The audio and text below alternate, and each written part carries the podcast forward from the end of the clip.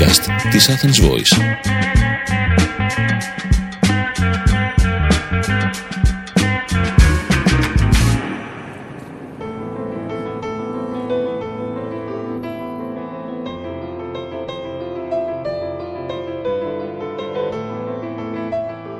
Ακούτε το podcast Μαρία Ευθυμίου «Η παγκόσμια ιστορία όπως τη διηγούμε στην εγγονή μου Δάφνη». Συζητήσεις με τον Μάκη Προβατά.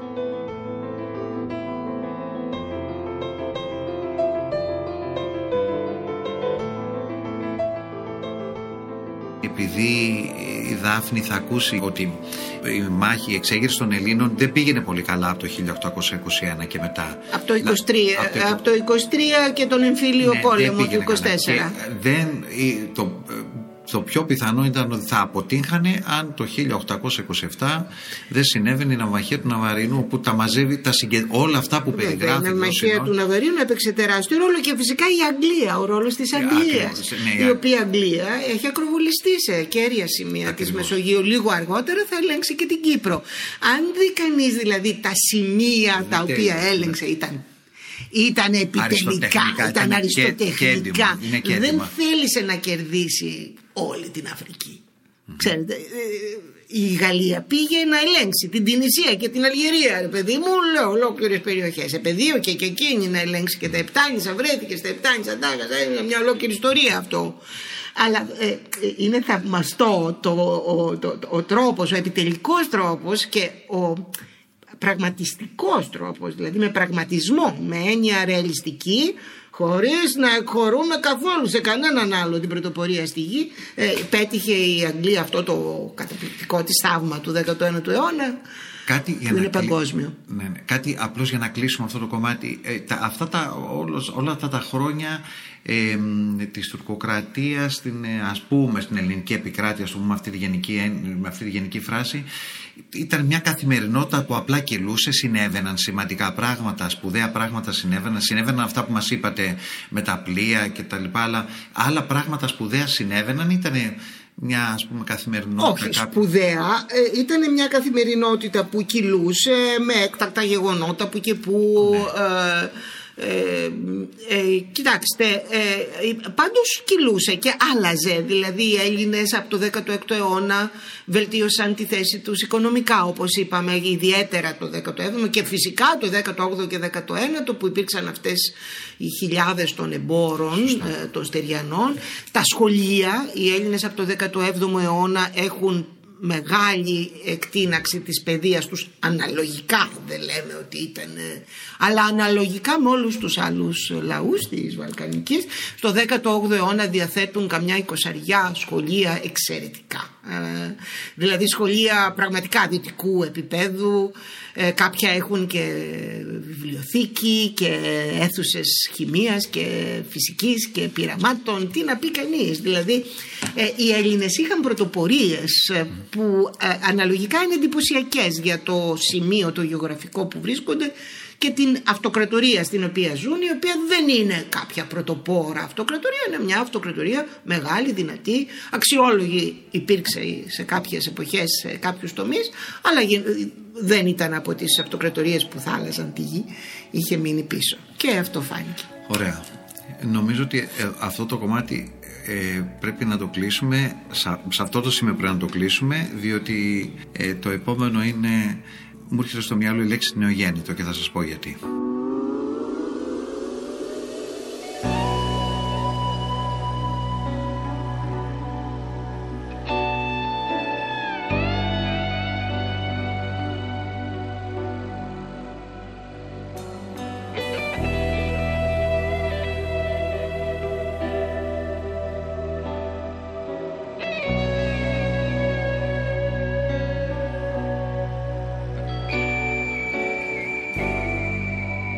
Λοιπόν, επανερχόμαστε και λέω τώρα το εξής.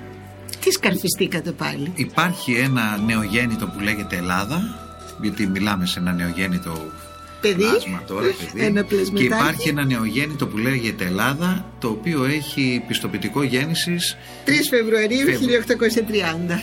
ναι, Φεβρουάριο το, η Δάφνη, Φεβρουάριο η. Α, έχετε η- δίκιο, Φεβρουάριο, σωστά, η Δαφνούλα το μου γεννήθηκε 1830. Φεβρουάριο. Αργότερα θα, θα της μιλήσουμε και για το τι είναι Φεβρουάριο και που δο- δόθηκε το 1881 στην Ελλάδα η πατρίδα της γιαγιάς, Θεσσαλία δηλαδή, την Μιλάρης. Ε, 3 Φεβρουαρίου 1830 η ληξιαρχική πράξη στην πραγματικότητα γέννησης ε, ε, με, την, ε, με τη συμφωνία εν πάση περιπτώσει, με την, εκεί στο Λονδίνο της, του ελληνικού κράτους Πρωτόκολλο του το πρωτόκολλο του, Λονδίνου, Λονδίνου, του ελληνικού κράτους το πρώτο εθνικό κράτος Στα Βαλκάνια, Στα ολόκληρα, Βαλκάνια. στην Ανατολική Μεσόγειο, Στην Ανατολική- ολόκληρη, το πρώτο ανεξάρτητο εθνικό κράτος της Ανατολικής μ- Στην Ευρώπη Μεσογείου πώς και είναι; ολόκληρης Ανατολικής Στην Ευρώπης. Ευρώπη, εκείνη την εποχή δεν υπάρχει καν Γερμανία όπως είπατε. Το 1870 γεννιέται τη Γερμανία τη λέω γιατί. Ούτε η Ιταλία κυριαρχεί η υπάρχει, Ιταλία ούτε η Ιταλία υπάρχει. Υπάρχει η Ελβετία, ε, ε, φυσικά Γαλλία, Ισπανία, Από την Πορτογαλία. οποία μας έρχεται το Καποδίστριας έτσι. Ε, από την Ελβετία, ναι, μέσω, ναι. Ε, η Αγγλία, ε, η Ολλανδία, βεβαίως. Σε αυτά τα πρώτα Και βι- πρέπει να πούμε ότι ακριβώς στην ε, ζώνη που δημιουργείται η Ελλάδα ε, το 1830, λίγο μετά, λίγο, ένα-δύο μήνες θα σας γελάσω, δημιουργείται το Βέλγιο, η χώρα που λέγεται Βέλγιο. Σε αυτά λοιπόν τα πρώτα βήματα αυτής της χώρας φαίνονται και οι αρετές αλλά κυρίως φαίνονται, αρχίζουν να φαίνονται και διάφορα πώς να πω, μειονεκτήματα ή χαρακτηριστικά μας τα οποία θα μας ακολουθήσουν για τα επόμενα χρόνια ίσως να φτάνουν και μέχρι σήμερα έτσι δεν είναι δηλαδή οι διχασμοί δεν αρχίζουν δεν, δεν Ναι, το σταματάνε ποτέ. παράφορο, η μη αίσθηση του μέτρου, η ευκ- ο μη σεβασμός ε, του ενός προς τον άλλον στις απόψεις, ε, εμ, η, διεκδικ- η, η πρόταξη του εγώ ε, σε σχέση με το εμείς ε, αυτό είναι κάτι που δεν το έχουμε κερδίσει επαρκώς ε, παρότι έχουν γίνει βήματα. Ο Καποδίστριας λοιπόν είναι μια κορυφαία φυσιογνωμία όχι μόνο για την Ευρώπη, για την Ελλάδα είναι και για ολόκληρη την Ευρώπη. Έτσι, ο Καποδίστριας εκείνη την εποχή. Δεν είναι ένας Έλληνας σημαντικός στην Ελλάδα, είναι. Δεν ήταν σημαντικός στην Ελλάδα, ήταν μόνο έξω σημαντικός. Όχι σημαντικός για αυτά που Ήταν στα θέλει να Επτάνησα κάνει, ναι. πριν, πριν πάει στη Ρωσία, ήδη είχε μετάσχει στη σύνταξη του συντάγματος και τα λοιπά των Επτανήσεων. Ήταν ένας. Ε, ήταν γιατρός στο Παγίμα. Είχε σπουδάσει. Ε, ε, αλλά κυρίως ε, ε, η καριέρα του εκτινάχθηκε όταν έγινε υπουργός εξωτερικών της Ρωσίας.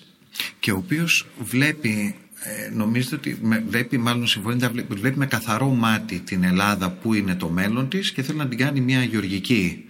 Ο Καποδίστριος ναι, ήθελε να γίνει μια παραγωγική χώρα. Η Ελλάδα είχε θαυμάσει την Ελβετία στην οποία είχε ζήσει που να πούμε ότι η Ελβετία τότε δεν ήταν η σημερινή Ελβετία η τόσο επιτυχημένη χώρα. Ήταν μια χώρα εντάξει στη κεντροευρωπαϊκή ε, η οποία ε, έστεκε και είχε και τα εσωτερικά τους προβλήματα. Ε, ωστόσο είχε μια οικονομία, ε, μια οικονομία ε, που έμοιαζε σε κάποια σημεία με την ελληνική ελληνική ε, γιατί ε, είναι ορεινή χώρα πολύ ορεινή χώρα η Ελβετία αλλά και η Ελλάδα είναι πολύ ορεινή χώρα ε, και ε, ε, η οικονομία της ε, Ελβετίας είχε στηθεί πάνω στην κτηνοτροφία και τη γεωργία ε, ε, και ο Καποδίστρας πίστευε ότι μπορεί η Ελλάδα αυτό, ότι αυτό είναι το μέλλον της Ελλάδας να, ε, να εκτιναχθεί η γεωργία της που θα έδινε και δουλειά και, θα, και διατροφή, ναι, επάρκεια, επάρκεια τροφής που ήταν αναζητούμενο στο νέο ελληνικό κράτος. Θα έστεινε δηλαδή μια υγιή βάση της οικονομίας και φυσικά ενδιαφερόταν πολύ για τη βιοτεχνία παραλλήλως, την ανάπτυξη της βιοτεχνίας. Γι' αυτό και προσπάθησε να δημιουργήσει τράπεζα που ονομάστηκε χρηματιστηριακή τράπεζα αλλά δεν πήγε καλά, δεν ήξερε και εκείνος από, από τα οικονομικά και πολύ καλά. Δεν ήταν ο τομέας του, ο τομέας του ήταν η διπλωματία και η απόλυτη εντυμότητα που είχε ως άνθρωπος ήταν ένας άνθρωπος πέραν πάσης ε, συζητήσεως απόλυτα αφοσιωμένος αυτό που έκανε ε, πατριώτης με την καλύτερη έννοια του λόγου δηλαδή να, του όρου να δώσει τα πάντα για την Ελλάδα.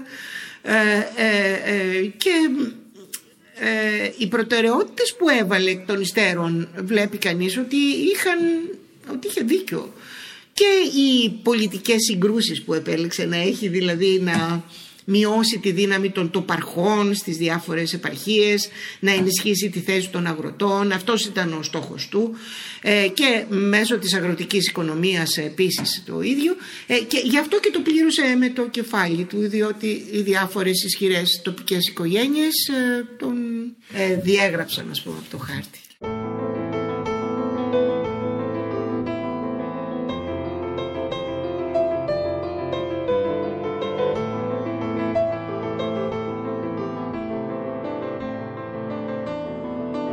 Εδώ θα, θα πρέπει να πούμε, να πείτε δηλαδή εσείς στη Δάφνη για αυτή την περιβόητη, γιατί έρχεται, αποφασίζεται πια στο, με το πρωτόκολλο του Λονδίνου ότι θα είναι μοναρχία το, το πρώτο πολίτευμα αυτού του νεογέννητου έτσι και φέρνουν στέλνουν βασιλιά.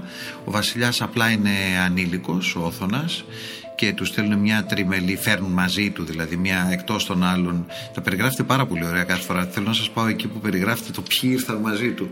Ε, μια τριμελή αντιβασιλεία, εν πάση περιπτώσει, με τον Όθωνα, 1833-1835, όπου αυτή η περίοδος, αυτή η περίοδος είναι πάρα πολύ κρίσιμη. Δηλαδή εκεί στείνεται ε, από ό,τι λέτε εσείς εκεί στείνεται πραγματικά μπαίνουν οι βάσεις για το νεότερο ελληνικό κράτος έτσι δεν είναι; Κοιτάξτε, βάσεις μπαίνουν με το ξεκίνημα της Επανάστασης. Δεν υπάρχει αμφιβολία και ο Καποδίστριας έκανε βήματα.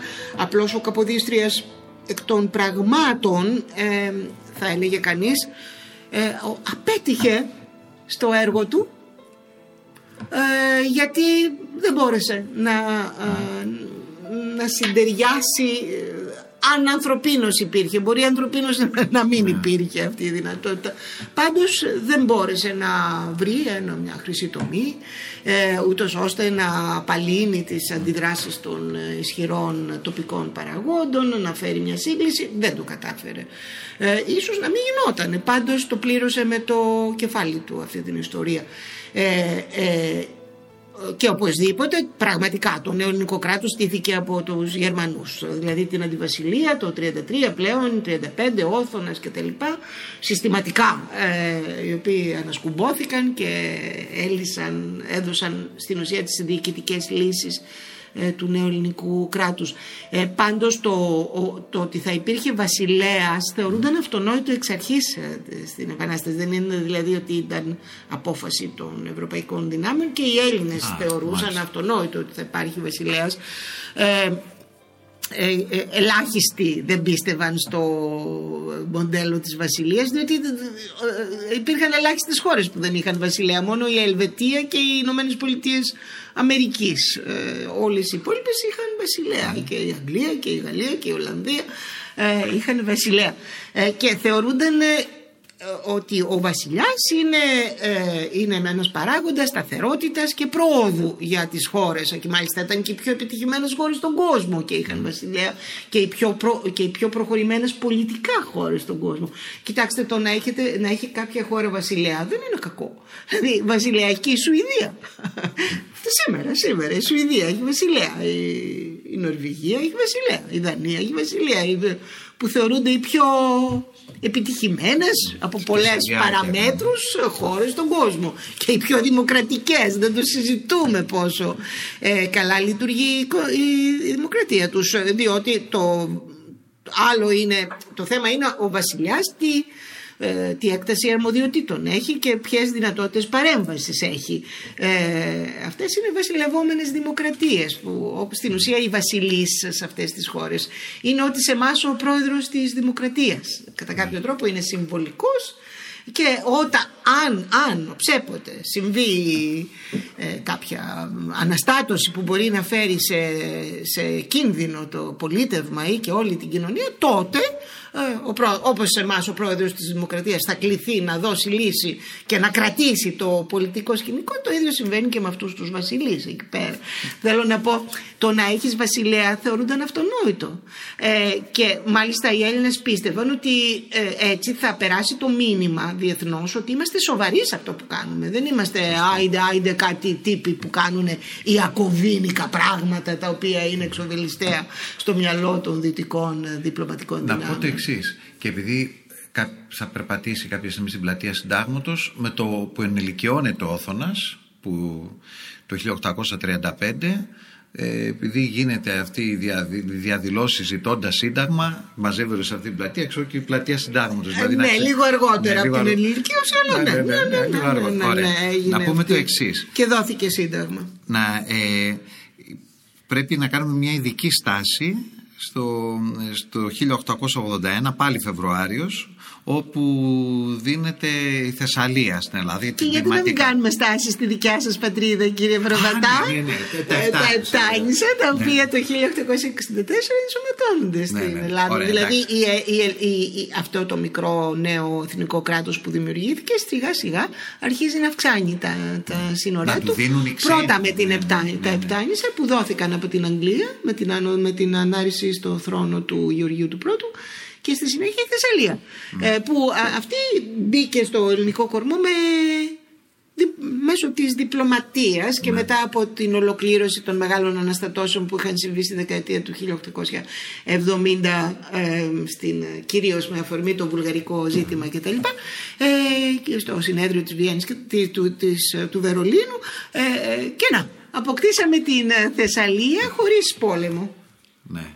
Και είναι εκεί λοιπόν η Λάρισα, η πατρίδα της γιαγιάς της. Ε, εκεί, στη, Λάρισα, στη Λάρισα υπάρχουν ακόμα αυτή τη στιγμή που μιλάμε, ερχόμαστε πια στον 21ο αιώνα, υπάρχουν ανάγλυφα και εμφανή σημάδια ε, της ιστορίας δηλαδή θέλω να πω τη σχετικά πιο πρόσφατης ναι, ναι, ναι. παρουσίας Οθωμανών ναι, ναι, ίσως εννοείται ναι, ναι, υπάρχουν τέτοια σημάδια θα τα δει κάποιος ε, δύσκολα είναι, αλλά ε, στο κέντρο της Λάρισας υπάρχει το τζαμί που, που είναι στην πλατεία του Οδείου ας πούμε. Ναι. Το, είναι το τζαμί το οποίο είχε γίνει και σαν μουσείο, δεν ξέρω τώρα ε, και ε, αν κανείς περπατήσει στο παζάρι της Λάρισας όπως λέγεται δηλαδή τους εμπορικούς δρόμους που είναι στο κέντρο της πόλης ε, βλέπει ε, καταστήματα τα οποία στο, στο πρόστιο τμήμα τους είναι, μοιάζουν σύγχρονα με το, ναι.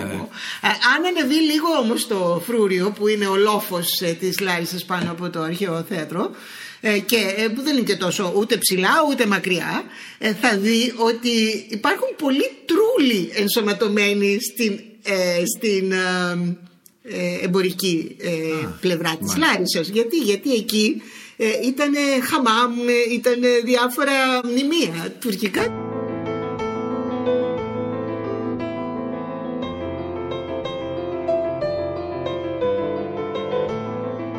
Ακούσατε το podcast «Μαρία Ευθυμίου, η παγκόσμια ιστορία όπως τη διηγούμε στην εγγονή μου Δάφνη». Συζητήσεις με τον Μάκη Προβατά. Ήταν ένα podcast από την Athens Voice. Μπορείτε να ακούσετε τα podcast της Athens Voice στο athensvoice.gr και στο Spotify, στο Apple Podcast και το Google Play Music.